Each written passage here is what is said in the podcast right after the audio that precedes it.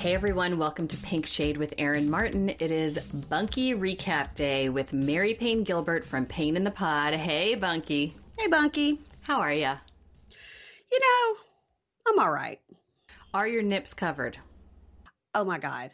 Listen, yes, they are. The, the short answer is yes, always, always. We have to talk about so many things today, including the valiant effort Darcy's ensemble was making to cover her nips. I'm I'm convinced that they were digitized because uh, for sure there was an areola hanging out at least once or twice. That was just digitized over anyway. I, I hope we never find ourselves in that circumstance, but if she did and they took care of a sister by doing that for her, then good for them. Because she was a hot mess and she didn't need that on top of everything else. Yeah, next week she looks totally normal, so I'll be I'll be interested to see how they get to that point. Ooh, many showers, maybe a vitamin IV drip. Oh my God. We have so much to talk about. We have Before the 90 Days and we have Love After Lockup. As usual, we have one of our marathon recaps coming up because there's so much good content. We are living in fantastic times. And uh, we're going to go couple by couple. We're going to put a timestamp on. I always put it in the show notes where the timestamp is before or I'm sorry, in between before the 90 days and love after lockup. But you know what? Just listen to the whole thing, guys. Listen to the whole thing because you know You're even so you- nice. You're so nice to do that to people. You're so nice. you know, we're going to be breaking these recaps out in the future, just FYI. Uh, and we'll talk more about that later. But for now, they're all in one. And so you can enjoy the ride to work, the ride back from work. Who knows how long this these goddamn episodes last for you guys. it's like you never remember a time when you weren't listening to this frickin' recap. Okay. Do you have a cross country commute? We're the podcast for you. Right. Are you driving from Alabama to Florida? That's not even that far. Okay. We need to start with before the 90 days, but before we do that, I actually I need to keep remembering to say this because people listening to the podcast don't necessarily follow me or you or both of us on social What? media. I know, I know, but if you guys aren't on the Facebook group, on the Pink Shade with Erin Martin Facebook group, this is the place to go if you want to keep up to date on any and all announcements about the November 8th meetup that is in conjunction with Countess and Friends. And we're going to have a bunkie meetup. Mary Payne is flying in. Reminder, reminder, we are going to have a meetup that's separate, but on the same night as Luann's show. So you can come to the meetup, go to the show with us, or just do one or the other. However, we're going to put all announcements like where we are, how to get to us, what's going to be going on on the Pink Shade with Erin Martin Facebook group. You can DM me there for details, or better yet, just like look at the announcements as they come up. They're always going to be under announcements. Anything else was- we should say about that? Well, I was just laughing, waiting for you to say, but you don't have to come, and I don't recommend it. But you uh, don't have to come to Luann's show. Oh my god, I was listening to Michelle Collins' radio show this morning, who I love. I love Michelle Collins. I'll I do too. Put myself out there. She's great, and she was she just did the and friends portion of Luann's show for two two nights. At last minute, they called her up, and she did it for Philly and Pittsburgh, and she was talking all about playing blackjack with Luann, and she mentioned. Breaking news. Luann's boyfriend came in for it, Luann, and stayed in the hotel with her. I'm like, oh my God, are we going to be seeing this boyfriend on Real Housewives of New York this season? What's up with that? Who is this dude? Oh my gosh. Yeah. Will we see him? Will he make the trek to Wisconsin? Uh, I hope so. I hope so. And remember, we're also going to be doing some giveaways, hopefully for VIP and tickets. And anyway, yeah, you can follow Mary Payne at Mary Payne 2 or at Payne in the Pod on social media, um, Instagram and Twitter. And then you can follow me at Erin Leah Martin on social media, on my Instagram and Twitter. I'm so old. I just get everything confused. and um, The social media. That's what um. the social media. That's what um Ben and Ronnie say in Watch Your Crap. As I go, uh, my new friend, a social media. That's right. That's right. Oh my God. I love them. All right, but let's go ahead and get recapping. So, before the 90 days, should we start with uh, Rebecca and Zied? Yes, yes, yes, yes, yes, yes, yes. Let me tell you what, Zied's really growing on me. Me too. I am digging him. Yeah, not not well. Okay, I was going to say not in a sexual way, but maybe it is. I don't know. Uh, well, you know, it, it's not quite there for me yet because he's got the tight sweaters and the hair and the stuff going on that I'm not okay with. But there's something about him. Like, I get it. I get it now. Like, I've never gotten it before. I love hearing him say, so beautiful. Yes, yes. Yes. Yes. yeah, you're like, Yeah, yeah. yes, yes. Listen, this week when they start off in the car, and he's wearing a shirt that fits him correctly. I Mary liked it. Payne, he, that shirt, those buttons were doing the Lord's work. Let's get, let's be real. Uh, all right, but it was. I guess it was better than the big yellow balloon that he seemed to have carrying last time. I guess It's maybe. better than the Muppet sweaters that he normally busts out. Yes, I agree. Yes, yes, yes. Okay, so the big deal this sister, this sister, this week. I can't. I'm gonna. I'm really gonna get it together, you guys. I swear to God, I am. All right, here we go. The big deal this week is that they go to see his sister because Zied has a secret plan that Rebecca doesn't know about, and he is like the least smooth dude ever in trying to execute this plan. And I can't believe I say I'm digging Zied when he also pulls like the the craziest move ever to ask Rebecca for money to buy her an engagement ring. Yeah. So we start off within the car in the shirt that I thought that fit, but you say it didn't. And she, he keeps throwing trash out of the car. And she goes, You can't do that in the United States. The police will make you pay money. He was like, What? Like, what's that crazy shit? I mean, he was stunned. And then he says, Oh, every day I love you more. So beautiful. I mean, I so sweet. I know. He's So like, I love to- when you speak my language. So beautiful. So they're going to the Medina, which of course I looked up, and that just means an ancient city. And uh, he says he's just going to hang out with his sister for an hour and talk to her about the relationship, which I was like, that's odd. So he leaves Rebecca in a corner to chain smoke. And uh, so anyway, they go to like a shopping area. And before they go, he says to her, I, I, want to buy something for my sister. You have money now? I need like 300 dinar or 500 five zero zero. And she and I'm glad she says that's like two hundred dollars. And then she says, "Now, why do you need so much?" And what does he say? He says, uh, to buy something. Mm-hmm. And, and what what is it? He says just something. Something. Mm-hmm. Something. And uh, when she asked, for I thought you were giving me a pop quiz that I was failing. I'm like, wait, did I fucking not hear that right? No, he No. just says something. Yes. No, the answer is all three times something. He's Um, like the worst liar. and, she, and he's looking down, oh, something. So then all of a sudden, now, you know, Rebecca may have a little cray cray in her because she did turn quickly on a dime to be like, well, uh, that's it. It's over. He's taking advantage of me. I figured it out here in the last 14 seconds, and uh, that's it. Yeah. I mean, she just like all of a sudden is like, that's it. He's taking advantage of me. Do you think this was because this is what her first fiance, who they keep showing the blurred face posing with her with the blonde hair, do you think this is what he did to her too? He like started asking her for money, so she was triggered because she seemed like you said it was like instantaneous that she turned. It it must be, but it seemed like that other guy was just like a, a typical what we've seen before, just like from the get, just always asking for money, trying to get the green card. Like everybody saw it but her. But Zied doesn't necessarily seem like that. Um, and then she's just he's taking advantage of me. Oh well, everybody's right, and you know that's the end. And then she goes to a corner to chain smoke in her leather jacket. So he goes with his sister, and as I suspected when they showed last week, he was like exchanging money with some dudes, and she was saying it was sketchy. I was like, that's probably because he's trying to buy her a ring. So they're going to look for the ring, and they look at various stores, and he's telling about what his budget is, and they're showing the rings, which look, I mean, they look pretty big, and for two hundred dollars. I know. I was like, is this CZ? It doesn't matter if it is, but they looked decent. Uh, yeah, they all looked like decent. And then he picked then he picked one that was like white gold that looked like definitely was more like two hundred dollars, and because it looked like a bunch of little diamond chips that they put together to make it look like one big diamond.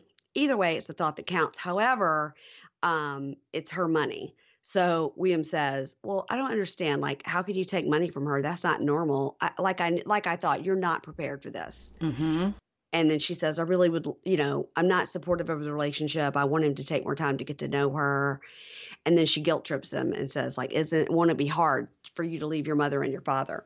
Yeah, it turns into the guilt trip about the parents, and the parents were back there, you know, hanging up the wash, being like, "What are you, you gonna do? We can't cut off our hands. Yeah, go to America. What do I care? I mean, So Yeah. she's really laying on the guilt. But okay, so he That's comes she's back. going to be she's going to be left dealing with the parents. Is why. Exactly. We all know how that is. Now, as an only child, I just live in that world all the time. But I can understand how siblings are like, you're not moving away. Oh, fuck that. Right. you know what I mean? So, AKA how my sisters feel about me. Um, so. He, he says this decision is very hard, but you know what he feels in his gut is real, and she'll make me happy my whole life. His whole life. I mean, Zied, I know he's out there buying rings with her money. He makes her drive everywhere. He makes her rent the car with her money. But I don't know. He tells her the right things. He's a smooth talker, that one. Yeah, well, not really. I mean, yes and no, because that he goes and he finds her chain smoking, and she's like, he's like, oh, how, how are you doing? And she goes, how was the talk with your sister? She is hopped up on 10 when he sits down. Yeah. And there's not a hookah in sight. I mean, he has no hookah for support. This is bad. His mouth is ready, but no hookah to enter. And he says, she says, why did you ask me for so much money? And uh, he says, you know, I wanted to buy something for my sister. And he says, you know, I understand that you don't know what I need the money for, but you know, not to worry. This is not, this is no worry, not worry. Yeah, not worry. She's worried. In fact, she gets so crazy on him and starts going in such a circular circle jerk with like, "You're just taking advantage of me. I don't know what you. Why'd you even think I had 500 dinar? What did you even add?" Blah blah. He go. She goes absolutely insane, which is her right to do because he did ask her for money out of the blue, and his reason was to buy something. Mm-hmm. So we need to remember that. But it's so bad that he actually doesn't propose. He decides not to propose to her. Now, was he going to propose to her as she was chain smoking at this cafe table originally? Was that the plan? No. Mm-mm. No. He says, you know, well, she doesn't trust me. I have to really think about, you know, my next steps or whatnot. Uh, surely he'll take her back to that beautiful cafe by the sea where he can smoke the hookah and propose at the same time. That's true. And she can tell him, I accept your proposal, except I'm married. Small problem. Small problem. It'll go from yes, yes, yes, yes, yes to no, no, no, no, no, no, no. No, no, no, no. This is not good in my culture. Oh my God. Let's talk about Ben and Akinyi, who are finally free to go to the Airbnb. And we are learning more about Ben this week than we've ever got to learn yet. And I say that because Ben has been overshadowed by him just being put through the gauntlet by Akinyi's family and the elders and everybody, her brother, the fish brains, all of it. Now we're seeing Ben absent of all of those pressures. So the elders have said yes. You know, they haven't talked about the bride price yet. The father has met him. He's been to the church. He's done the whole thing. We've seen him singing his hymnal with his post it notes in his bedroom. He's gotten through it. So he's free. He packs up all his shit. And of course, the 90 day universe uh, trope where they just throw stuffed up, balled up clothes into a suitcase. Do you ever notice? This is how every single fucker packs on 90 Day Fiance. Maybe they only give them like five minutes. Like, we got to go. And they all just, oh, crap. They start throwing everything in a bag. I, listen, I Seriously. didn't, I didn't write this down, but I did notice it. And I and I'm not the neatest person in the world, but I'm not the messiest either. And I do not pack that way. I mean, my husband rolls everything into a tight military ball. I mean, he's not military; he's just crazy, and makes everything looks like Marie Kondo in the suitcase. I I don't do it that far, but I will fold things put them in the suitcase. Yeah, I won't shove things in there like I'm trying to trap in a wild animal and like zip it shut. I mean, he was just like, sh- I think he was just on the run. He was like, oh, they gave me the green light. I get to go. I get to leave Fidel's castle. You know, like he's been locked in a tower basically in that bedroom having to sing Jesus, you know, the blood of the lamb or whatever.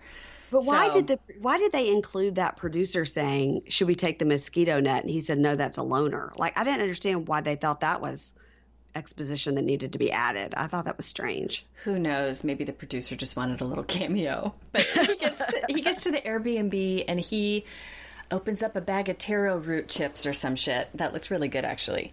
And Akinyi finally comes over, and we discover there are two beds in the bedroom. There's one couch, and Akinyi is creepy. She's creepy.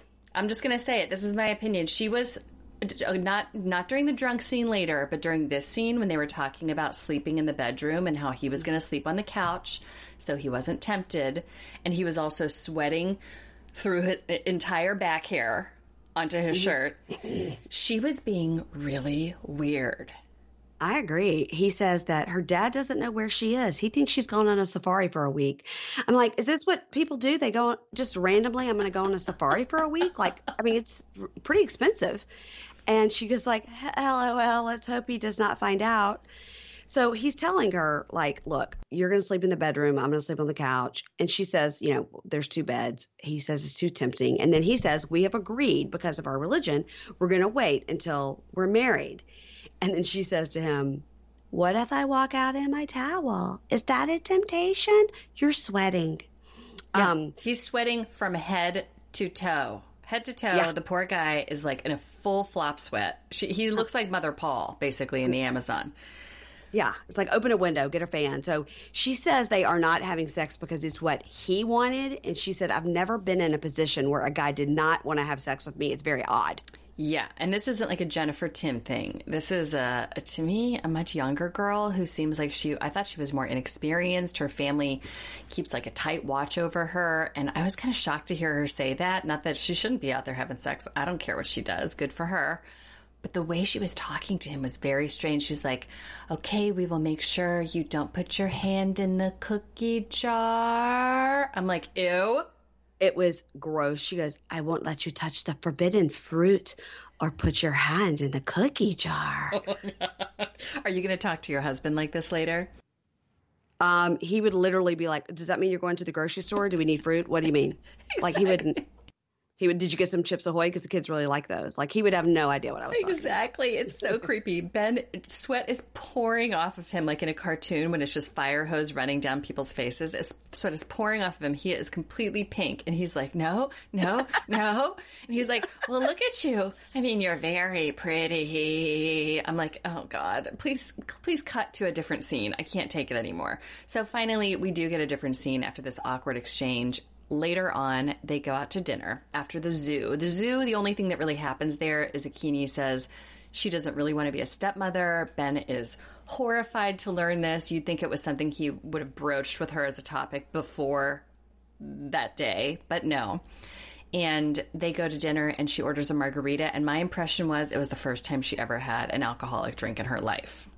It's very strange about the stepmother thing because she's saying, like, I just want to be a friend and he's like that could be a problem. But i mean he's not explaining it correctly. It's not like she's going to move in and he's going to leave her with this kid and be like good luck. Change diapers. It's a newborn baby. See you in a year. I mean he's not explaining it correctly. It's like yes of course she will be like a friend. Eventually she'll be a stepmother role. But it, it, it seems like she doesn't quite understand what it means. And when she gets the the menu at the restaurant. She's like, everything has tequila or vodka. And w- would I like, would I like this? Would I like that? And he goes, yeah, you like, you might like that.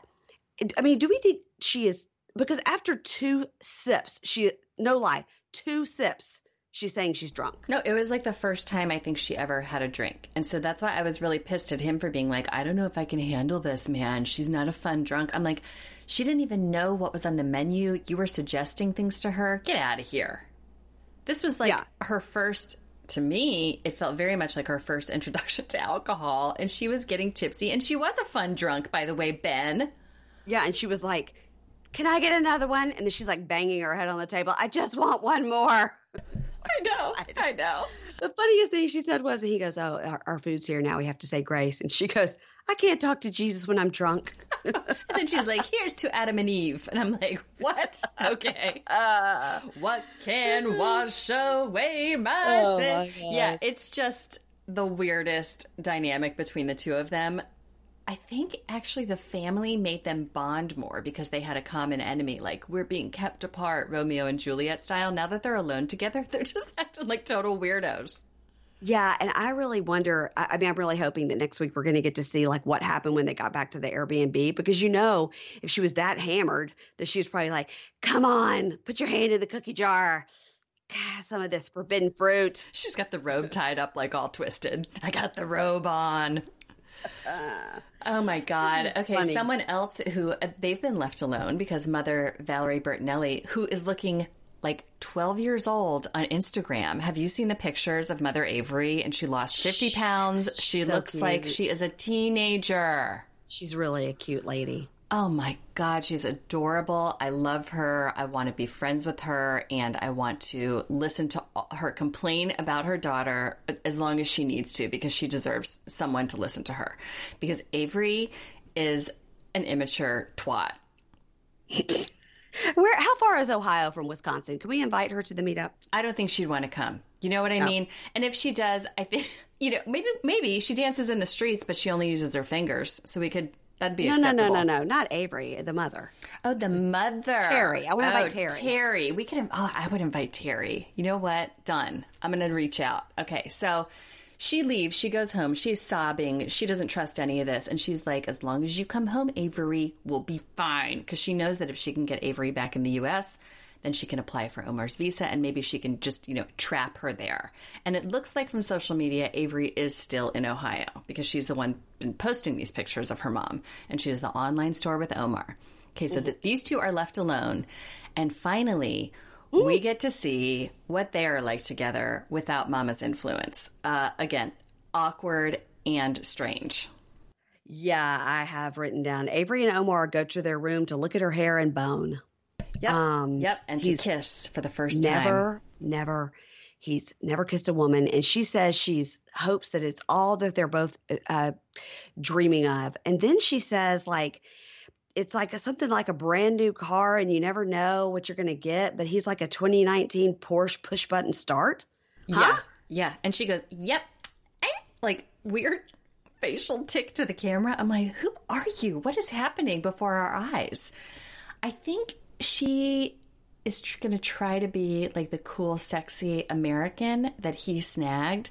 But that's not how she was acting when her mom was there. She was like, Mom, quit being so gauche. Mom, don't be rude. Yeah. You have to be really respectful. As soon as her mom leaves, she's like, Yeah, I'm going to be this person now. So Omar did not know what he was getting into. I also still need to see Omar's people. Where are his people? I am suspicious. I just am. The fact that we only saw one little text or something this week from a gym friend, I'm like, you oh, made not yeah. one call after you got married. You made not one call the next day. They show that shit on camera, and I'm, I'm wondering, is it a tragic circumstance? Is it only his sister, who Avery says she's going to travel with later, who's left in his family? Is it really sad, like he's lost the rest of his family, or? Is he not even involving his family because Avery is going to come to find out that they wouldn't accept any of this? I wonder that too. I have deep I theories on why they're not showing it because 90 Day is famous for showing the family back home. Um, yeah, I don't, I don't know. I don't know the answers to any of your questions. I wish I did. Um, we could put our friend frauded and um, talk her of shits on it and see if they can find out. But um, when we go back to them staring at the camera, she's asking him all about like, was the first kiss weird? I mean, he's so you know, she knows she has to do it on camera, right? And she's saying, you know, he didn't seem nervous at all, and it was great. And he goes, "Yeah, it was great. Okay, enough." Like, I mean, he's not going to talk about it. No, he's not. He is. He just not. sort of smiles and looks down, like, "Yeah, it was great. I never knew what that boner could do. I mean, I don't know. So, oh my God, Jesus sorry, Christ! I'm sorry. Oh, I love I'm you so, so much. I, lo- you know what? You're changing before my eyes, and I support it.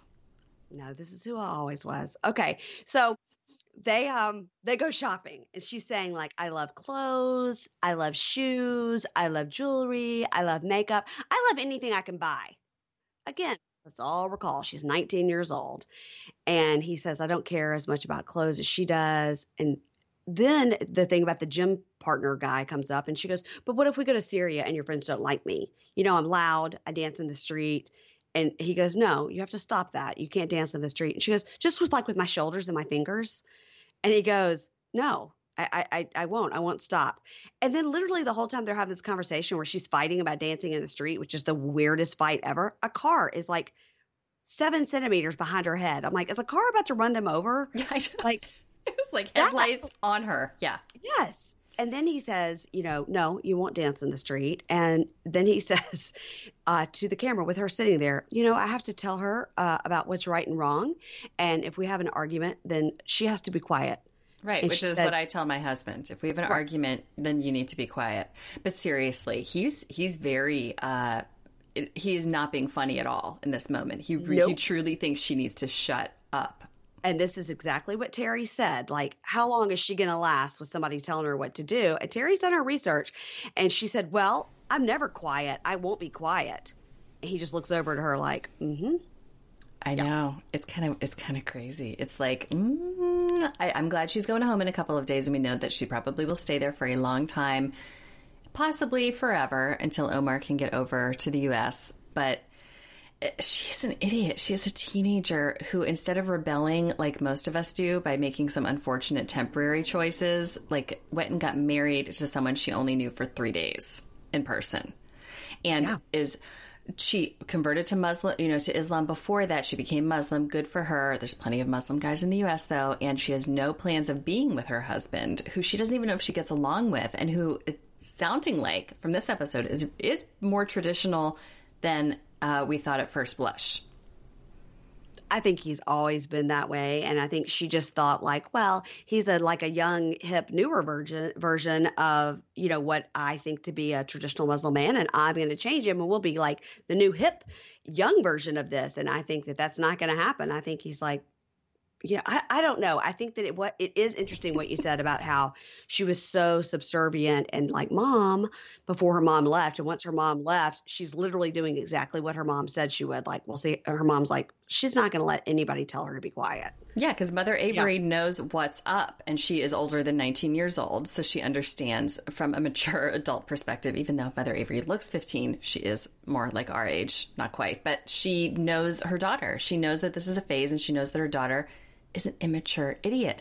The fact that she was like, you can't even go to the ATM by yourself, and the fact that only the mom could do everything when they were there. She was getting the license for them. She was, mm-hmm. you know, but peeking through that little tiny hole in the thing that they put on her. I mean, she was taking one for the team the entire time. They would not have gotten married if she hadn't been there. And they're acting like they're just so, you know, better, so much better than her. I don't like, whatever. These two bug me now. They bug me worse than ever now. Maybe it's because mom left. I think so. I think I think that uh, we loved Terry a lot, and the two of them maybe not so much. No, I mean I would like to see the finger and shoulder dance, and I will maybe do that with you on our bunkie meetup. We could do just a fingers and shoulders dance. But other than I think, that, I think I would be mm. very good at. I think that would be the type of dance that works for me perfectly.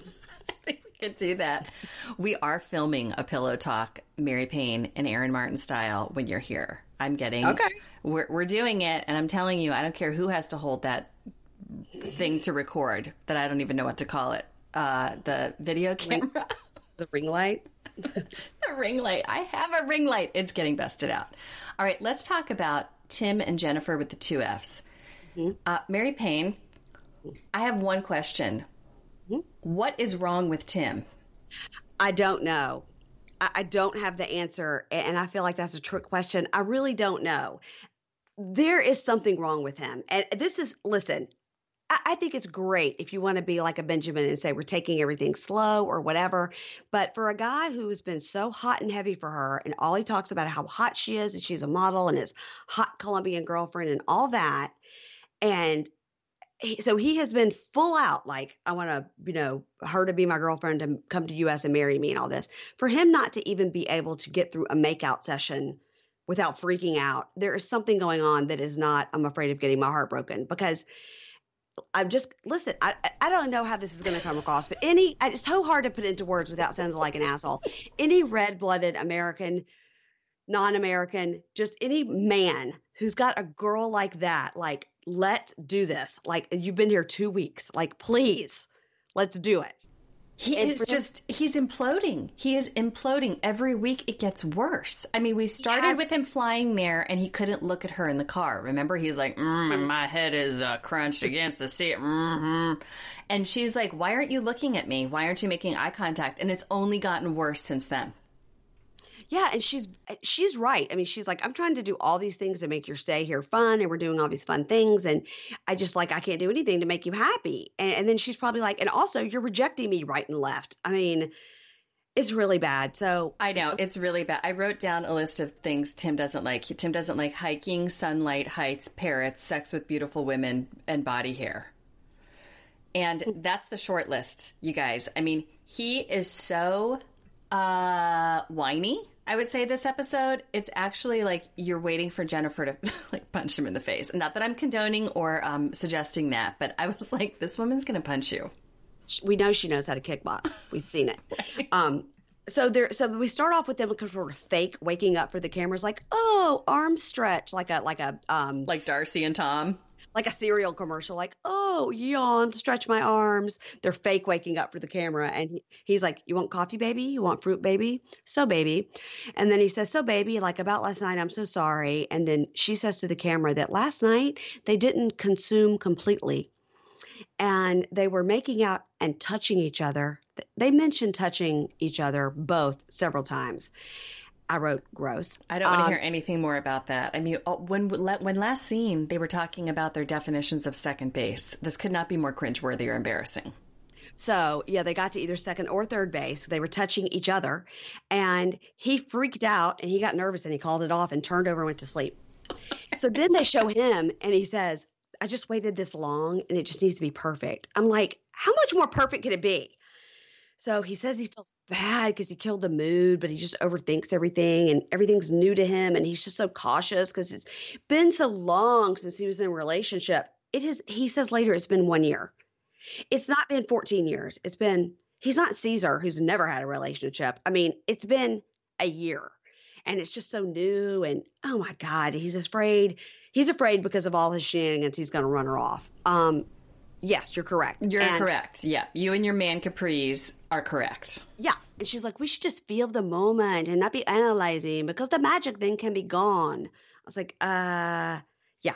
And then she says, I'm really trying with him, but I just need a stronger man. I'm yeah, like, you know I can't believe she's wrong. even hanging in there anymore. I mean, she's getting camera time, I guess, and they agreed to film the entire shit show, but I cannot even believe she's hanging in there this long. This is really, really ridiculous. He has gone past the point of just being nervous or like, oh, maybe it's the cameras or maybe they're not a, a you know, getting along that well. He has turned into a full on like weirdo. Nobody yeah. understands what's happening here. It's so strange. They go to the park. He hates the parrots. He hates the ostrich. And she goes, Ever since we've been here, you've been like Grinch face. I love that. But it's also he's Grinch face and a backwards. Does that does his baseball hat say gringo? It does. Okay, it's he's in a backwards a, gringo hat. He's got on his man capris. Silver, silver sneakers. Yeah, silver, silver, sneakers. He's got his dog tags on. That who knows what the fuck they say. And she is finally fed up with him when they get to the swing ride that goes. It looks like it goes out over a cliff. And I, I, I would not be doing that. But he could have. He could have worded it better than just like I'm not doing that. You know.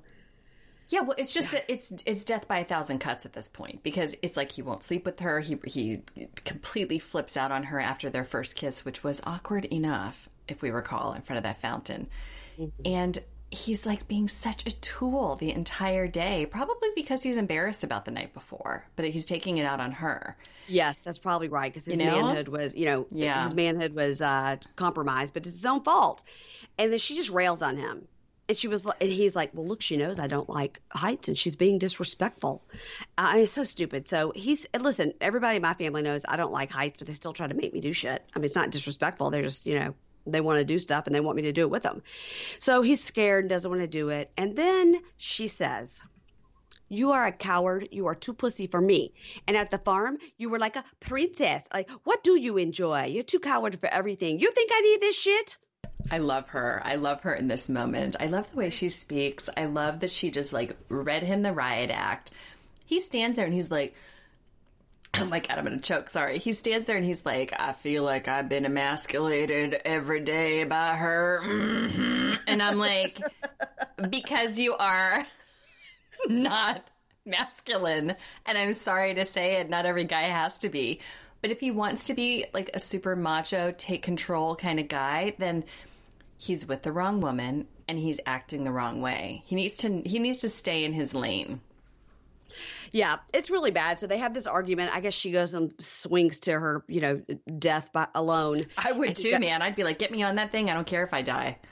I mean, she's like, "Come on, you uh, behind the counter. You look good enough. Let's go." So they go swing, and she, he goes to like look at the mountains, which is very beautiful, and and you know, she says, you know, I'm getting bored with this. And this person with the grumpy attitude is not the person that I met. And he was like, why can't we just do like normal couple things? Why does everything have to be a hike or whatever? And she's like, I'm trying to show you a good time and show you my country, you know? And he's like, you know, she's like, I've tried, I've tried everything, and, you've you've turned away from me, meaning like normal couple things. I was trying to like get you in the bed, and he goes, well, I'm just constantly being emasculated, and she goes, I tried, I tried, like I've tried everything, yeah, and she's right, she's yeah. totally right, she's tried everything. He needs to get the fuck out of there. He needs to go home and he needs to figure his shit out. And he needs to stop like posting videos on Instagram about how everybody has got him wrong. It's like, well, mm, I don't know about that, Tim. I, no. He also needs to stop with the tank tops. That's just my opinion. He can wear whatever he wants. However, I would suggest, uh, much like we look for tops that accentuate or don't accentuate our shoulder situations, mm-hmm. that he do the same. All right, let's move on to Caesar and his many packs of edible underwear, which the cameras filmed relentlessly this week, and for that I salute them. I mean, if I would have gotten hungry, I would have been like, well, I could use a little snack. I mean, it's probably not the highest quality of chocolate and sugar candies, but all right. I sent you a picture of the posing pouch, which people were having a lot of questions about because there was like a candy bra, candy underwear, G string, there was the engagement ring on top of it. I mean, it was the suitcase of broken dreams when they panned to that shit. but there was something called a posing pouch. Um, do you want to explain to the listeners what that is? Um, well, it just appeared to be like a candy necklace situation that had been made into uh, a little pouch, and you put it on like a G string. And if you're a man, then you would put your um, member private area into the pouch. Then you could pose with the candy on your whatever. It's not hygienic, and it's um, it's uh, I guess it's a one size fits all. I, there were, I don't know. It left me with more questions than answers. It was for Caesar. It was for Caesar to pose in the pouch. He that was intended for him to put over the uh, grapes and mm-hmm. whatever, mm-hmm. like the whole mm-hmm. thing, the whole all mm-hmm. the junk down there, mm-hmm. and mm-hmm. for Maria to eat off. Yeah.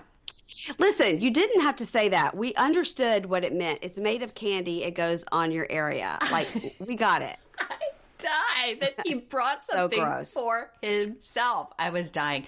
And then I was dying too because of course Caesar would pack up all that shit and put it back in his suitcase. Like who is taking the $2 edible G-string back with them? He is. Well, he is. For when he goes to the Ukraine, he's going to need to repack all that stuff and take it.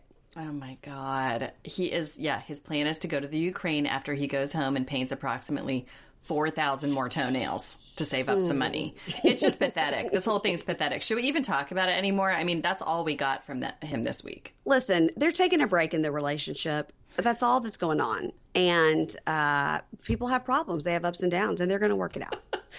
we need to talk about mm-hmm. Angela and Michael. We need to talk about I got an egg. Oh, she's got one egg. I oh got one egg. I was like, this, oh my God, this woman is the gift that keeps on giving. I know she's controversial, but damn, do I like seeing her scenes. Controversial in what way? Who I mean, she's love a, Angela? I know, but she can be a bully. She's an asshole, but I just love seeing her on my TV, and I'm not sorry about that. Okay, so take us through their bullshit this week. All right so it's her fourth day there. So I was trying to do, I was like, wait, they went and saw mama on the fourth day, but she had kicked him out of the room for two days. I'm like, that doesn't make any sense. All right. So she says that she loves mama, was happy to see her. And then she's asking him about that whole marry somebody or have a baby with somebody else thing. And she goes, it's like polygamy, it's like more wives. And she goes, like, be honest. Like, would you do that if I agreed? And he says, to be honest, it's up to you. I mean, I'm not going to do it, but like, if you wanted to do it, I would do it. And she, and she says, you know what I want to hear Michael say? No, baby, I would never do that. No, no, no, not for nothing. And he didn't say that. I wanted it to be Michael wants to have a baby with me for us to start a family, not like not to just to carry on the bloodline, but like me and my baby, just not just anybody's baby so he's trying to explain to her, and he says it's common in Nigeria to have a baby outside with a side chick. And he's trying to be honest and he doesn't want to lie anymore. And, you know, and he said, you know, I would be lying if I said I'm happy without a child. So I'm not going to tell any more lies. So she says to him in a very heartfelt um, Oscar uh, nominated speech, she says, Michael, it hurts me and pains me in my heart that I can't bear a child for you. Now, that you would say, I love you, stand right there. I'll be back and I'm going to go have me a child and a family. Now, I'm going to be with you, but I'm going to be over here too and go see my child. Now, you have plenty of time when I'm dead and gone to get your own child if I can perform one because I won't ever agree to that. you have plenty of time when I'm dead and gone to get your own child. To go get one. I fucking love her so much. Remember the first season? She was like, Michael, are you going to be able to wipe my ass when I'm old? And he was like, Yes, because mm-hmm. he'll do anything. Now she's mm-hmm. like, When I'm dead and gone, you can go ahead and get you one. Uh-huh. After you've wiped my ass for 10 years, then you can go get you a baby. So then she says, oh to, to, to, finish off her soliloquy, she says, If a baby is that important to you, Michael, you need to fucking find you a younger woman and stop wasting my goddamn time. If I can't bear another child, I can't. And if you ever think I would let you fuck another bitch to have a baby, you got the wrong fucking one. You got the wrong fucking one. I want that shirt. If you, uh-huh. you just you got the wrong fucking one. We don't even need the beginning of it. Just that. No, no, no. If you ever think I would let you fuck another bitch to have a baby, now that's it's poetry. It's poetry. it just writes itself. Mm-hmm. I mean, mm-hmm. Angela, it, she needs no script. She is made for unscripted TV. She is 100% not that bitch. Mm-mm. She is totally telling Michael the truth though, and I actually I agree with her. I mean, why did he seek out someone who was her age if having a baby is so important? Does he not know how things work? He didn't think it was going to continue this long. He thought I'm going to get this woman to send me money for a few years, and then all of a sudden she shows up in Nigeria, and he's like, "Uh oh."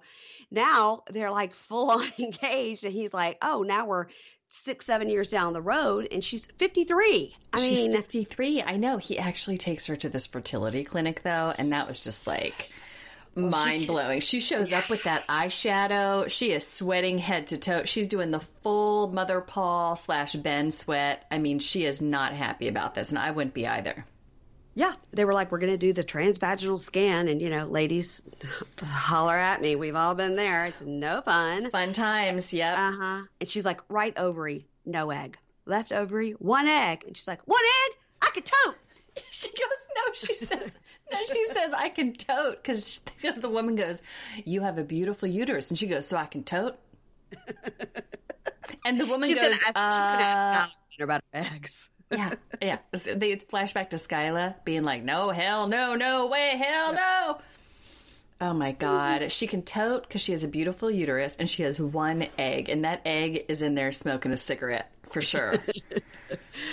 um, yeah. Listen, I'm not um, a gynecologist by trade, but my understanding is that every month when you have your period, like the eggs drop down and then you have the sex, it gets fertilized and it goes back up and then there's the baby. So she's got the one egg left. So once she has a period, that one last egg is going to come down and it's all over.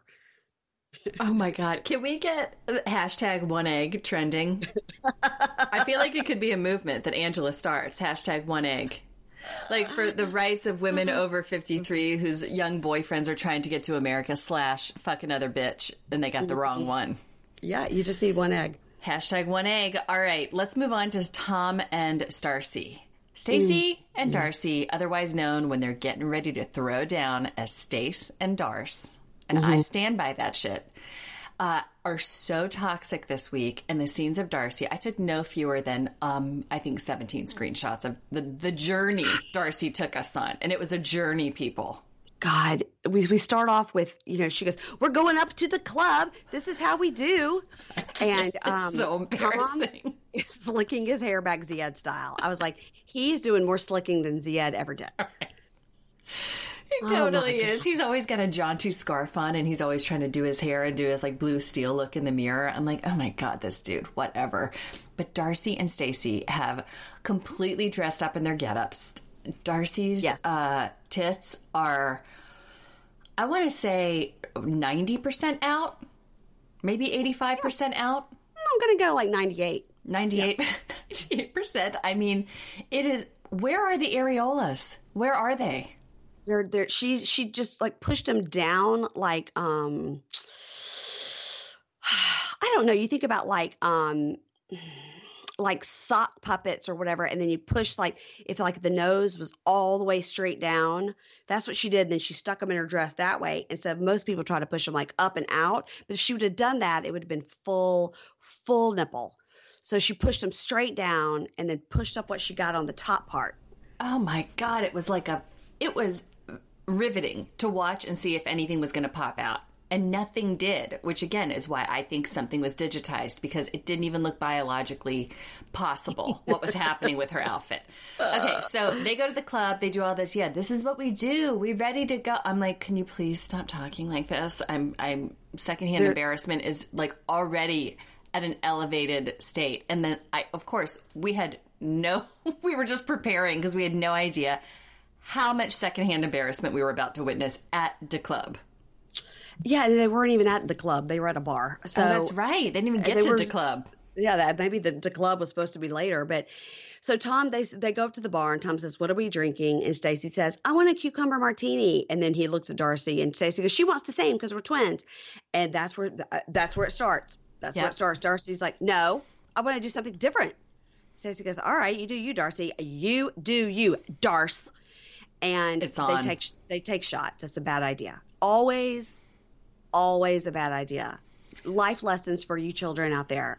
Always a bad idea. Always a bad idea, but also I would argue that Darce has been drinking like full jugs of moonshine before she even got there because she Yeah, is was wasted immediately. wasted immediately. Yeah, it's like a, it's like a Keeney. Um, all of a sudden, just wasted. So, um, Stacy's telling her like, "Hey, you like you should like pull your boobs up," and and then Stacy tells Florian like, "Come over here." And so she goes. This is what I need to know. Uh, if you watched it as many times as I did, it sounds like you did.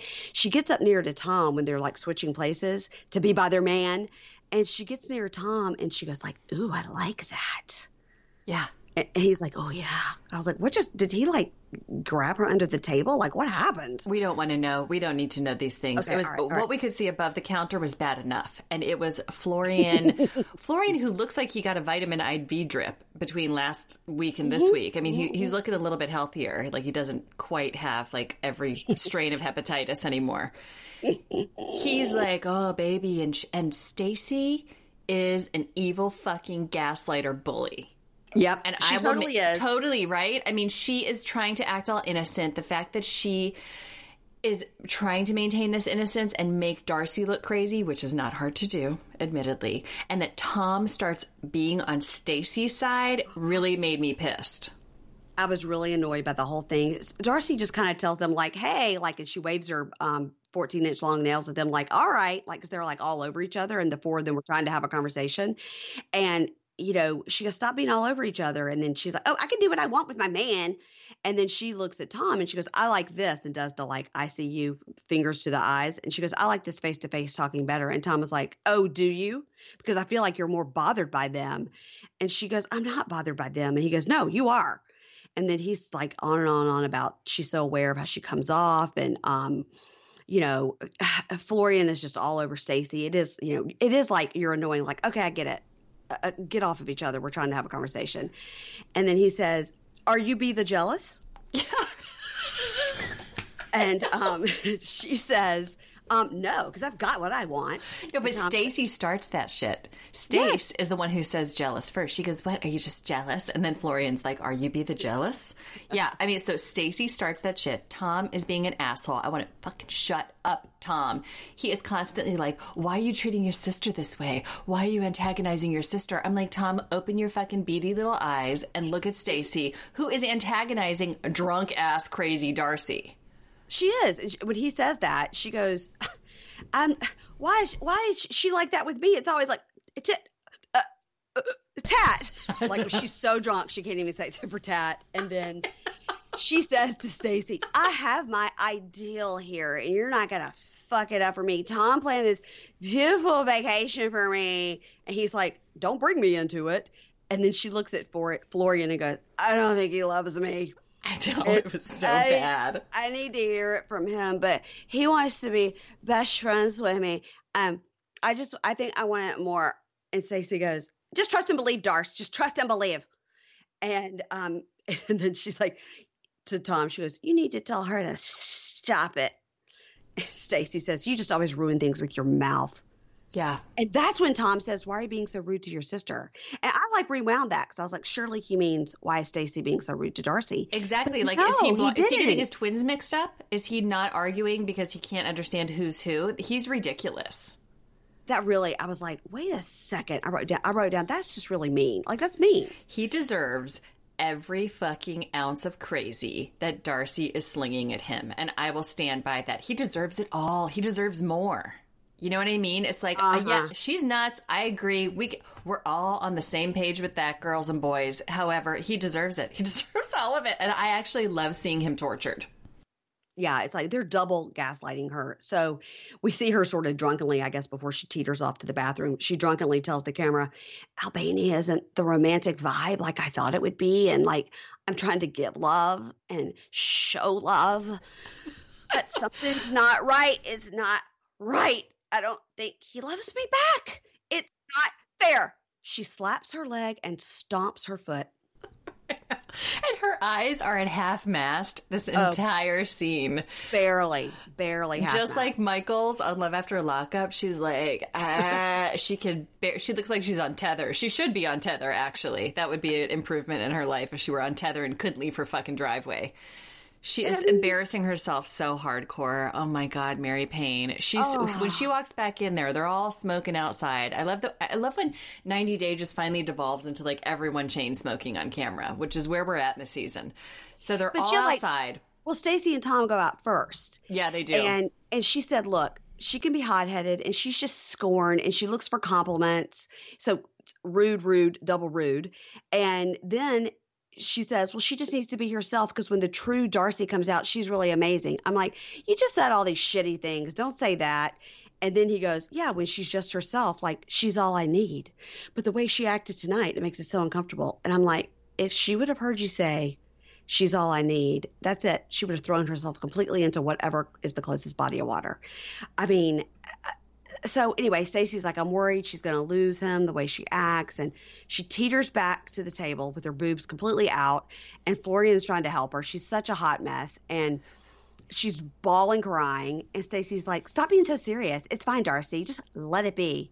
And that's when she turns into the swinging the cigarette around, like, You guys think you're perfect. and I was like, Oh shit, here we go. Here we go. I know. Everyone at home, you can hear people rubbing their hands together, like, oh, bring it, bring it, bring it. She had that ash on her cigarette that did not fall. it was like a hero's journey with that cigarette. Like, she was swinging it around and she was like, You just think you're perfect, right? And then she was saying how she finally, she admits, she doesn't feel like she deserves him. But in between that, Stacy is yelling at her, like, Well, you just need love. And she's like, I don't need love. Oh my God. Stacy says, Have fun. You're here with your man. Your man. You're 007. And I'm here with my my little my my little model. Model. Happy family. Florian loves you. Florian, she just needs love. And that's when she's like, I don't need love. I've been stabbed in the heart. You don't even know. And then Florian's like, Well, Tom loves you. And she's like, No, he doesn't. And Tom's like, I'm sitting right here. Like, why would you say that? And she goes, I don't think I'm good enough for you. I get mixed signals and I don't know where I fit in your life. And he's like, Look, you're seeking approval. You want me to get down on my knees and say I love you? Like, I'm not going to do that. I was like, Oh my God, this is awful. These Awful. are two people that absolutely cannot, it's just, it's just not going to work. It's not going to work. No, it's not going to work. I mean, I think Tom's already been spotted out with someone who looks like Darcy, but not quite Uh-huh. as like psychotically deranged. But he has a type for sure. He definitely has a type, and it involves like many bundles of bad hair extensions. That is Uh-huh. definitely what the new woman looks like too. But it's so embarrassing for Darcy, and people people were accusing her of acting. I'm like, this bitch ain't acting. Mm-mm. This Uh, is Darcy, w- w- completely wasted, who should not be drinking on camera. Somewhere this week, Jesse Meester was sitting around telling people like that he was right, which makes me sick to say. But she mm-hmm. is a bad drunk, and she is completely being gaslit by her sister. She should have never met her. I know they did it for the show. And someone texted me this week also, like, are Stacy and Darcy and Florian and Tom the only four people in fucking Albania? And I'm like, I know. They're like, there's like nobody else around. It's like the fucking apocalypse there. It's just them being assholes. Oh my It's the God. worst vacation ever. I mean, Darcy is the gift that keeps on giving, though, with TV. Like, I can picture Stacy and Darcy being on TV for a very long time if they're this dysfunctional openly. Yeah, I mean, people were saying they were like, "Oh God, we have to have another season with Darcy." I was like, "Shut up, let's do it." Oh my God. Her poor daughters, though. Her poor daughters. I know. I think you know, Lord. God bless. So next week we see um, Tim says to Jennifer, "If I asked you to marry me right now, what would you say?" And she's like looking to the side, like, "Are you talking to me or somebody else?" I don't, she actually Um, says to him, What?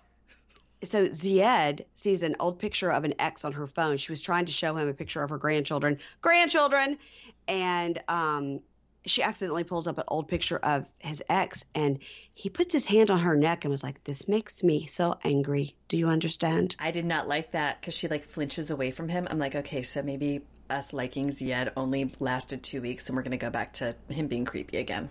hmm Darcy meets Tom's sister, and she looks very pretty and very sober, so that's good. Um, Caesar tells his friend he's going to the Ukraine. The friend's just like, "Can I get off the show? Because are they paying me twenty dollars? Like this is so stupid."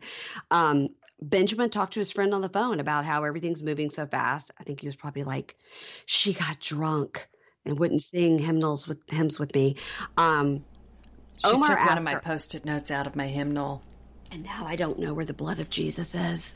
um, Omar asks uh, Avery, "Do you have doubt? You think I'm using you?"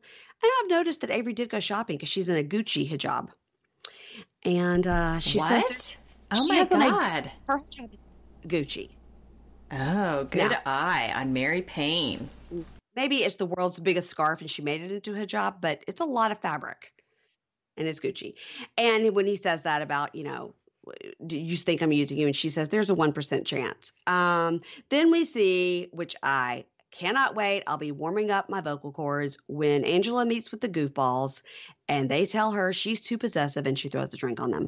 Yeah, here she is, turns into an animal again, throwing drinks on people, throwing pies in people's faces. This is when I don't like Angela, when she's like doing this shit, which I think is mostly for the cameras, but also her being in a total rage.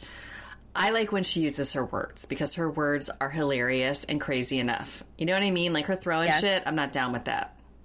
I don't mind it. You like you like any kind of Angela any way she comes. That's All right. right. We're going to move on to Love After Lockup next, but before we do, we want to remind you guys to go over to patreon.com slash heybunkie if you want extra recaps from Mary Payne and I every single week. In fact, there will be a week, maybe two in October coming up that we won't be able to record a regular Pink Shade episode because there are some boats uh, involved.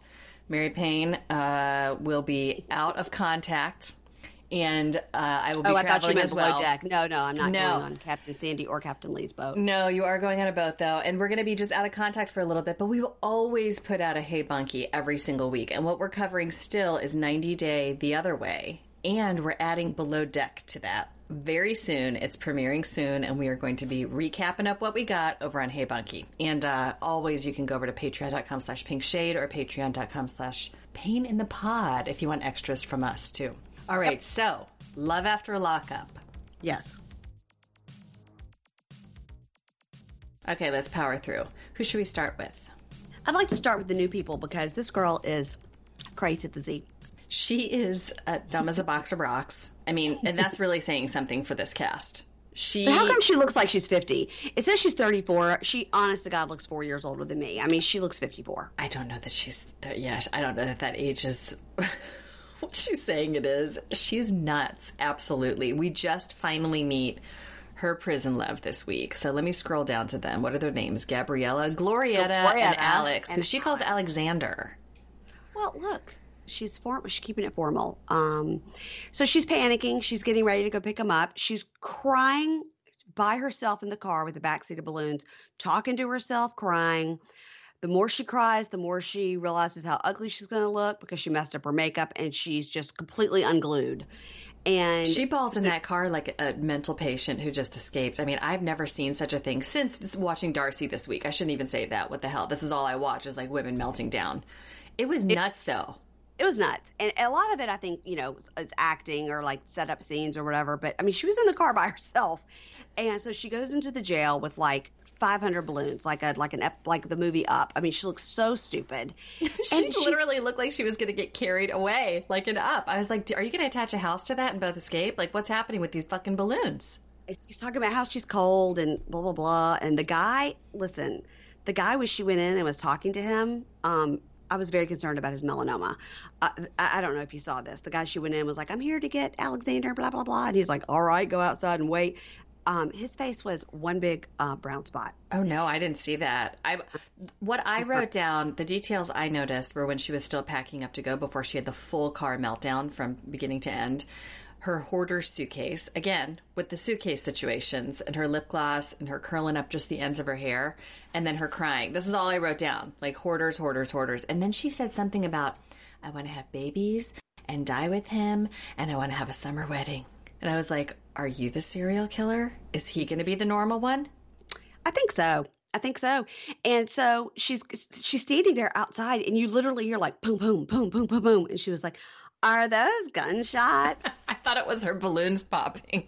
no, it was gunshots, and they never even address it. Like they come back next scene. I was like, "That's how rich with content this show is." They don't even have an address the fact that there was gunshots right before the guy came out. Somebody just got gunned down, and they're like, well, "Let's talk about his What? release." No Yeah, biggie. here, he, so here he comes. He comes out. The minute he comes out is like full makeout scene, and he has some super interesting face tattoos. Yep. He has uh, what looks like drops coming from his mouth, Mm-hmm. and his sideburns are letters that say like OFM. Yeah, we don't know what these are. We have no idea, and I don't care to Google it. I mean, I did care to find out what the like banana hammock candy thing was that Caesar was supposed to wear, but the face tattoo, what they mean, I don't know, guys. Somebody tell us. What do these letters mean? Somebody tell. I mean, my bloody Valentine under your chin. We can kind of figure that out. That's just stupid. But the sideburn letters is that like ode to my mom, ode to my dad. I'll put their um names on each side of my face. The I don't dripping know. from the dripping from the mouth. Does that mean something? It He's was very for- reminiscent of when Lamar came out with his trash bag, though, because this guy had a brown paper bag. I love when they come out with like their trash bags and their paper bags, and they're that's all the possessions they have in the world, and they're like, "Hey, ready to live our life, ready to hit it big, ready to be powerful." I'm like, "Oh my god, you have literally have a trash bag in your hand." This is not how they do it on Ear Hustle. On Ear Hustle, they talk about the people coming out with boxes. Like sometimes they'll leave their stuff if they have a TV or they'll leave it with some friends, but otherwise they have tons of stuff. They have books, they have all sorts of stuff. Um, so anyway, he's got some face tattoos, and she says, you know, she wants to be wined and dined because she's a queen. And he says the first thing he wants to do is just spend time with her and turn up and have a drink. Yep.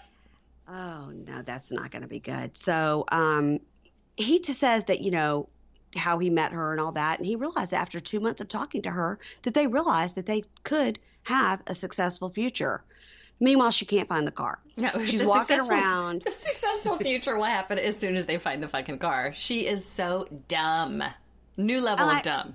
Oh my god, I can't find the car. I'm so cold. Da, da, da, da. And she's uh, zipping around like uh, you know, like we said with Ken when we saw him at um, Tom Tom, just running into poles like, a Roomba. Aruba. so she can't find the car. He's like, let's, you know, let's take one thing problem out of this and let the balloons go. And she's like, oh my god. I mean, she's she's something. She her voice may be as annoying as um Lacey. Lacey. yeah. It's right up there. It's right up there. I was also pissed off that they just released all those balloons. I mean, if we're going to get like really, you know, environmentally aware for a moment, you don't do that, people. You're not out there killing the birds and the turtles. You know, did you guys ever do the releasing of the balloons in elementary school? I was in elementary school in the 80s, so, you know, different time, people where you literally looked for a pen pal that way. It was like basically the number one way to be killed. And they had us all do it. Like Yeah. what you put we we actually in like 4th grade put on index cards. Hi, my name is Erin. I'm in 4th grade. I live at address, everything. Would you be my pen pal? and you released a balloon with all of your pertinent information and your age on it, and you hoped that somebody didn't come kill you. Oh, the 80s. The 80s were a fun time, man. But yeah, we were re- releasing balloons like crazy back then because that was our internet. Anyway, they decide to do this because they're a bunch of dumb fucks. All right, who should we go to next? Andrea and Lamondre. Let's talk about them because really, we're never going to see Lamondre. We know this. He's he's never getting out of prison. We don't even see the Schusters this weekend. We only see Andrea in a great new wig. I really like her in the dark. Yeah, she looks her. great. She Very toned down. She looks great. fantastic in that color with the bangs. She was looking sharp. She meets with the very long suffering Detective Ray, who is the MVP of the episode, I thought. He's retired and he tells her all about Lamondre. Mm-hmm. He also says just because he won that appeal doesn't mean he gets out. It just means he's on appeal, staying in prison for another trial. Right. So she's like, Well, what happened? Like, why isn't he out? And he's like, Because he's not getting out. He was never going to get out. Like, that's not what an appeal means. It was very much like, I think he keeps saying that word, but he doesn't know what that word means, Princess Bride. I mean, Lamondre either doesn't understand what's going on with him in his own case, or he was just lying to Andrea to make her, to keep her loyal to him for whatever reason. But yeah, why? I mean, he's he's the one losing money on the deal. It That's wasn't what- I like don't he's get not getting anything from her. Well, unless she's doing something for him on the outside that he can't do himself. I don't know. I'm just I'm putting it out there. I don't know anything about that. I don't want the top 5 person in Daytona Beach coming for me, but he needs her for something. Yeah, I mean, the Texas says, you know, I, I don't think he's changed. I mean, he's a top five people of interest that he, you know, that we had to get, and like he was like the kingpin we were going after. And he says he's a menace to Daytona Beach. It's doubtful he has changed. You're just a means to an end.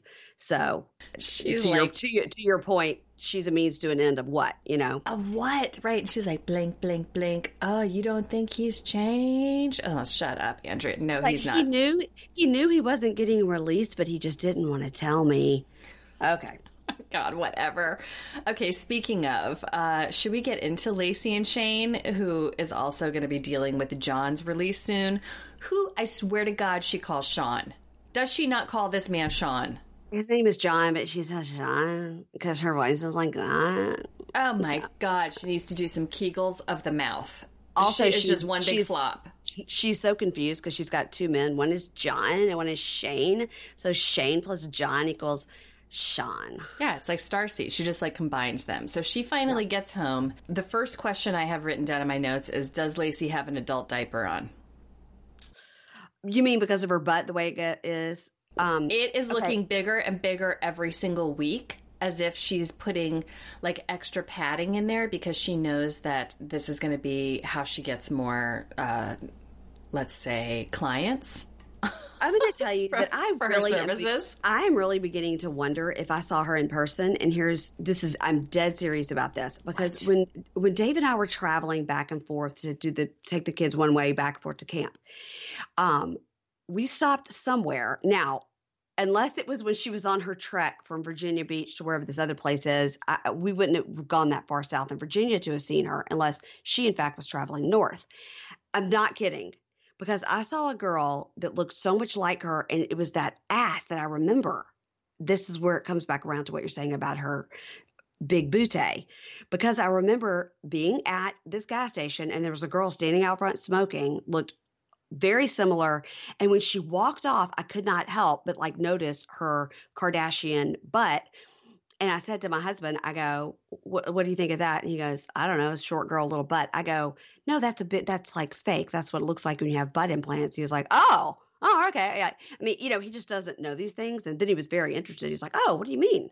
I was like, well, they put like implants in there, like boobs. He was like, oh, oh, cool. You're Like, let's turn to Google, shall we? Let's do some Um, research. But I'm really honest to God, would really like to know what month it was that she traveled to go see him to get him from the prison that's on the other side of Virginia. Because I bet you anything we cross paths.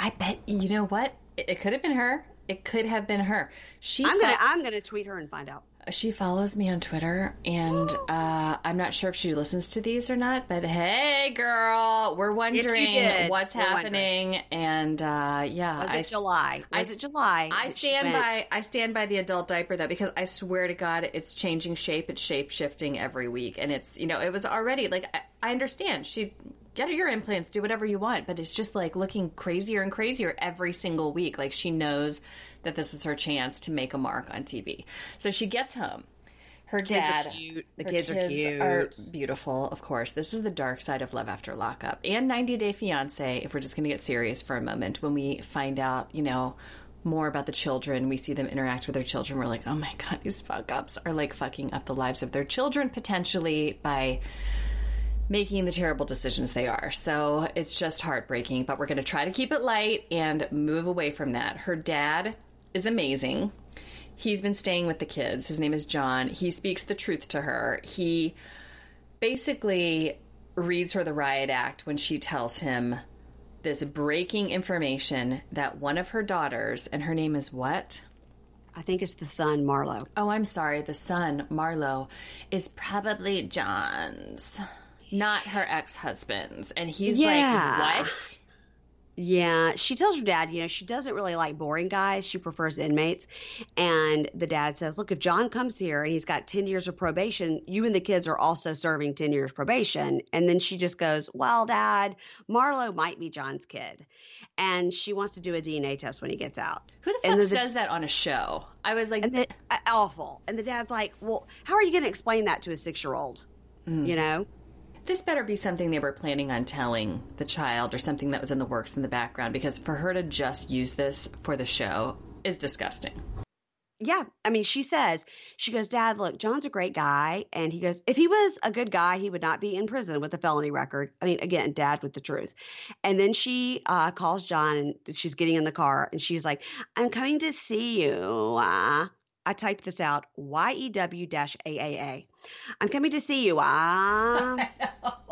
oh my god! Did you, also love when she was like such a terrible liar when her dad was like, "So how was your modeling gig?" And she was like, "I, um, yeah, yeah, I, uh, I did, Did some some modeling and posed." And he's like, "What?" I mean, her backyard is also like a hot ass mess, just it representing her entire life, which she even nods to a little bit. She's like, "It's kind of like my life." I'm like, "Yeah, it is. Like everything's tore up from the floor up." Um, yeah. So she's in her car. She's in a toddler sized tank top and skirt. And, and then she's saying, like, I don't know what to do because Shane and I just fell in love with each other so quick. Okay. I, like I do on all podcasts, I would like to retract something I said four minutes ago, which was that Alex's person had the melanoma. It was the person that was checking in Lacey to go see John. Oh, okay. He was the guy with the melanoma. Okay, got it. I was like, I thought they blurred the face out of the Glorietta. melanoma man situation. Okay. melanoma man All is right. in, in virginia okay All right. so she goes in to see him and she's gonna tell him she's gonna tell him the truth Yeah, and they get on Skype together or whatever it's called in there, and she's like, "Hi," and they just cut it off. Okay. So let's go on to Amber and Vince. And really, we don't see Vince in his gray t shirt and his breathing this week. We see Amber giving him like the the most drive by side cheek kiss she could possibly get away with, and then jumping out of his car and running in to get a pedicure with her old prison buddy. Michelle. Yeah. And she mm-hmm. is there to tell Michelle how creeped out from head to toe she is by Vince and why she is like getting serial killer vibes from him. And Michelle is there to tell her, yeah, he sounds like a freaking creep. yeah michelle is her bunkie and she has a very questionable lip piercing i mean it Yeah. didn't it look it didn't look good so Well infected. a little a little pus ridden. Okay, so they're talking about the relationship and the whole time I'm like, what's that white pole that's between them? Did you notice that? There was like something between them that looked like a um like a microphone, but it wasn't because it was between all the chairs. It's probably like fucking Vince disguising himself as a pole, like with a, it's- holding a plant on his head. It looks like those old timey like skinny white microphones that they would use like on the Sonny and Cher show, but um I don't it was something to do with the anyway, it has nothing to do with anything. I just if anybody knows what that was, let me know. Okay. so she tells her about the adoption thing and how he adopted Puppy and he was going to try to adopt her. And Michelle goes, um, well, he's a con artist. And she's like, oh. And Michelle goes, This is not his first rodeo. I mean, I don't know what he's told you, but he's a con artist. So Amber says now she's questioning everything. And Michelle's going over there and she says, Tonight I'll be finding out what's up. I'm like, You go, Bunkie. I know. You go. I love Bunkie. Bunkie Michelle knows what's up. She's like, You're just a tax write off. He's creepy. He's not, this is the first time he's done this shit. I mean, the fact that he adopted a puppy, uh, he adopted puppy, rather.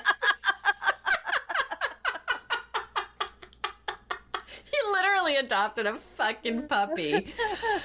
oh, is creepy enough. And then he's like, I'm gonna get a job near here. and she's like laying in bed, just like willing herself to be able to get out of this situation. He is so fucking creepy. His, his eyes are always at half mast. Also. Half mast. He is. Yeah. Oh, he is not all there but he does lie to his grandmother, which she is there to witness, which also gives her pause. That he says, "Oh, I'm doing a side job." It's like, okay, Vince, whatever. He is doing a side job. He's trying to adopt people. I know he's out there adopting puppies. Adopt, don't shop. Isn't that the meme that was out with Vince? it, said, it said adopt, don't shop, and it was Vince and a puppy. So good.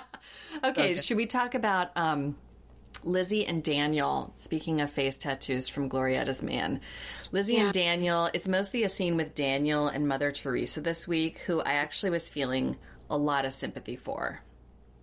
Yeah. Yeah, so he goes home and the apartment is tiny. Like we can see every like uh, it's like one of those things like staying in the middle of the room and you could touch all the walls, like the washing machine, the dryer, the stove, everything. It's all right there. It's like one little couch and so obviously he's probably going to stay on the couch and he goes to he goes home. He's been staying with Lizzie the whole time, and she's like, "Why don't you want to stay here?" And he's like, "It's just cramped. It's just like too quiet." And he says that in the past he and his mom just fight because she's controlling. But I mean, she's probably been controlling because he's had a serious drug problem, and she's just doing everything she can to like you know, take care of her son. Exactly. And, I wanted to be like, fuck yeah. this guy, fuck this dude. I mean, like, yeah. he's like, oh, you're controlling, your apartment's too small. It's like, fuck off. You just got out of prison. You have tattoos on your face. Like, right. who are you? Right. Yeah, I agree. And you know, and he's like, "Look, mom, I don't like that you were like calling Lizzie a drunk. She really has her shit together."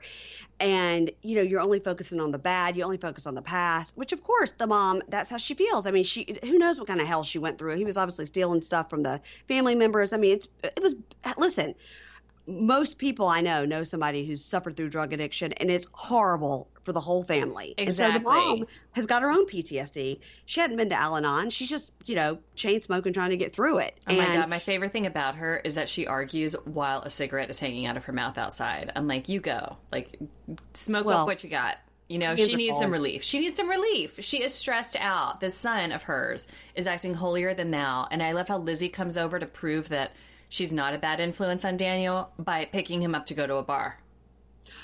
Well, they need to go drink. And so Daniel says, you know, Lizzie never visited you in prison. She hardly ever wrote me back. And, and mom's like, you're not even like, let me just give me a chance to see if she's good enough. And he says to the camera, I will choose Lizzie over everyone, including my mother. We have to remember he's also emotionally stunted as well. So Daniel and his mom go outside, they're chain smoking, and you know, Lizzie drives up and she said they're all about to bust their ass on the ice, by the way.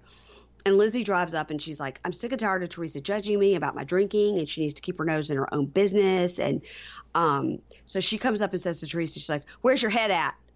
I was like, okay. That and is Teresa not said, how you address someone's mom. I don't care how much you don't like them. Uh uh-uh. uh and then Teresa says, you know, I'm just concerned about Daniel's drinking and because that's what got him into trouble. So, as a lot of people know, you could start with drinking, which could lead to pot, which could lead to other things. And so that's kind of what she's indicating. And that's what got him in trouble in the first place.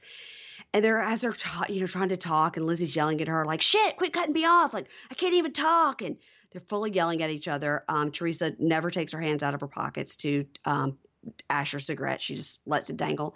And Teresa's like, You're going out drinking again, like you've been drinking for three days.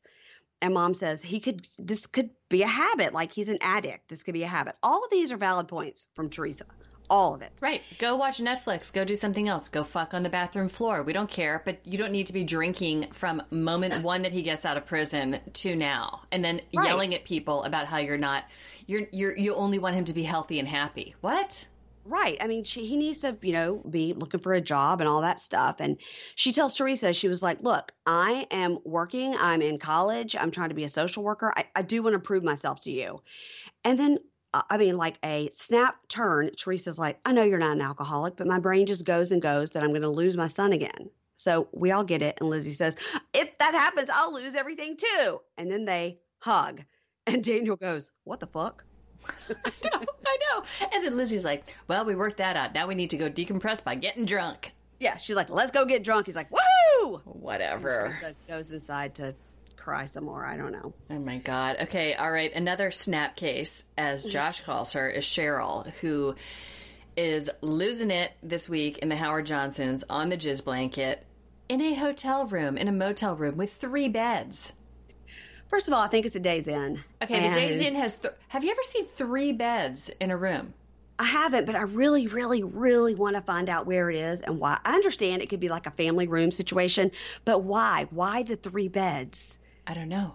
Like jizz blanket number one, jizz blanket number two, jizz blanket number three. That's all I can think of. Like maybe you need you need several blankets for me and Josh time out on the cliff. It, it made Yeah. I never I've never seen such a thing actually in person or on TV. Three fucking double beds in a room.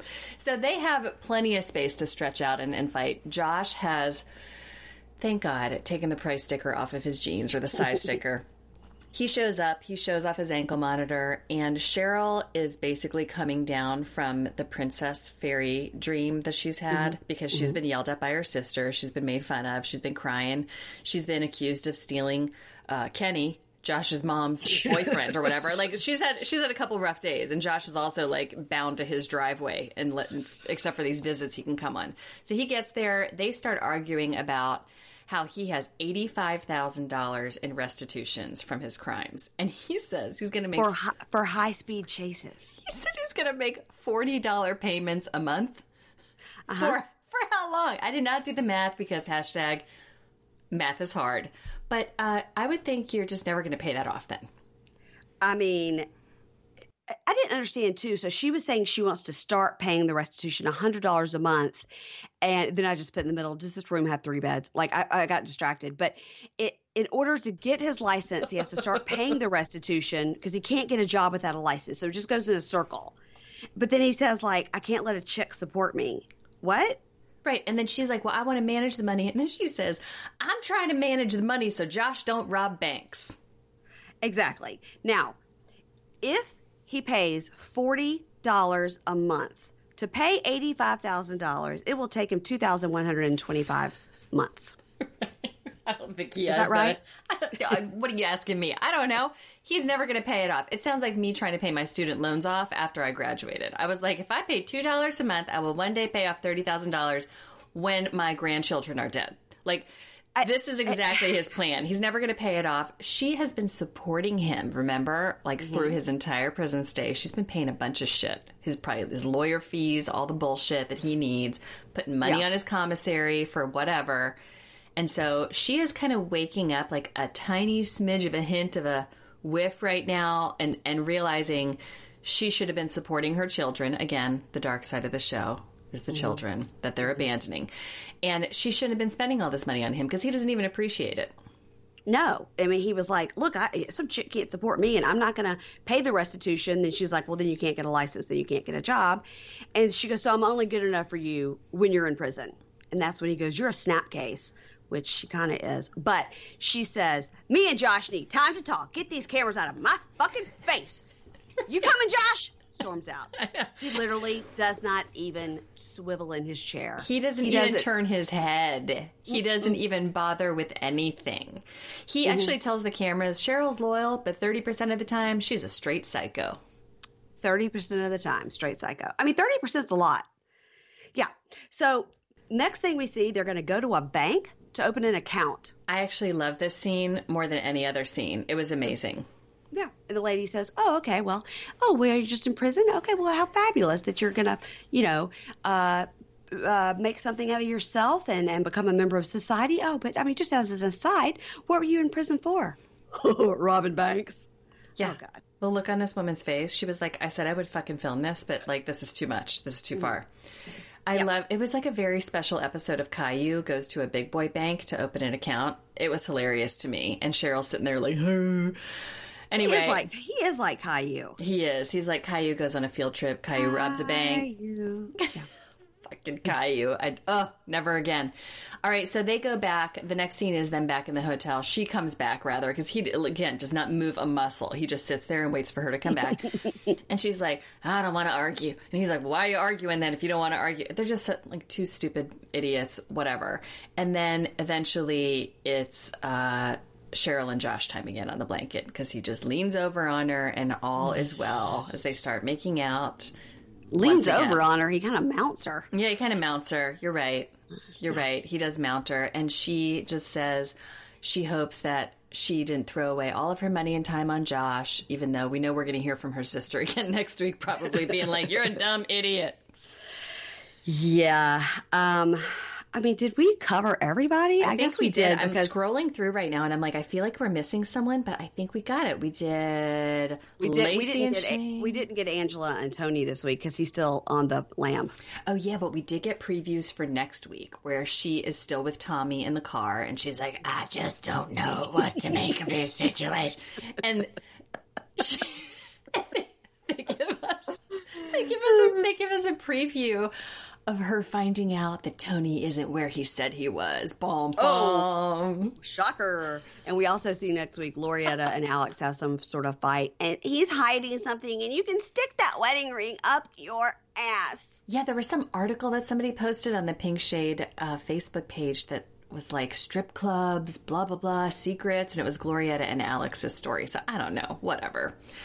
Ooh, well, I am here. Pole dance now? So she does. That's right. She took just like all love after lockup. Uh, well, I'd say like fifty percent of the women take these sex classes before the man gets out. It's like, I think I swear to God, like somebody's paying for this for this show because it seems like such a trope. Anyway, what else, other previews that they showed that I'm missing? I mean, Angela and Tony was the big one because we haven't seen. We're just gonna hang in there and see what Lacey comes up with on the spot, which is nothing, I'm sure, when she talks to Sean, John. No, and it's John. You're getting Shane and John I know, confused, and you're putting them together. She calls him Sean. She calls him that. I swear to God. Okay, people listening, I know his name is John. I understand that. I read the Chiron. However, she cannot pronounce a J to save her life. She can't. Well, okay. She's got. She could use some speech therapy. I, all right, you're so kind. All right, mm-hmm. tell people what's coming up for you on Payne in the Pod this week. This week, October 2nd, I have uh, an interview with Joanne Faryon of Room 20. Um, I don't know if I, have said it a million times. Room 20 was such a great podcast. It is her journey through just sort of, she started out sort of researching people um, that are in these long term healthcare facilities where, and then she, it turns into a story about this one particular guy who's on um, life support for 15 years and nobody knew who he was. But that just sort of like is the tip of the iceberg for the stories that she learns about at this um, long term health facility. And it is so good. It is so good. And I, even my little cold black heart, melted at the end and had a little tear.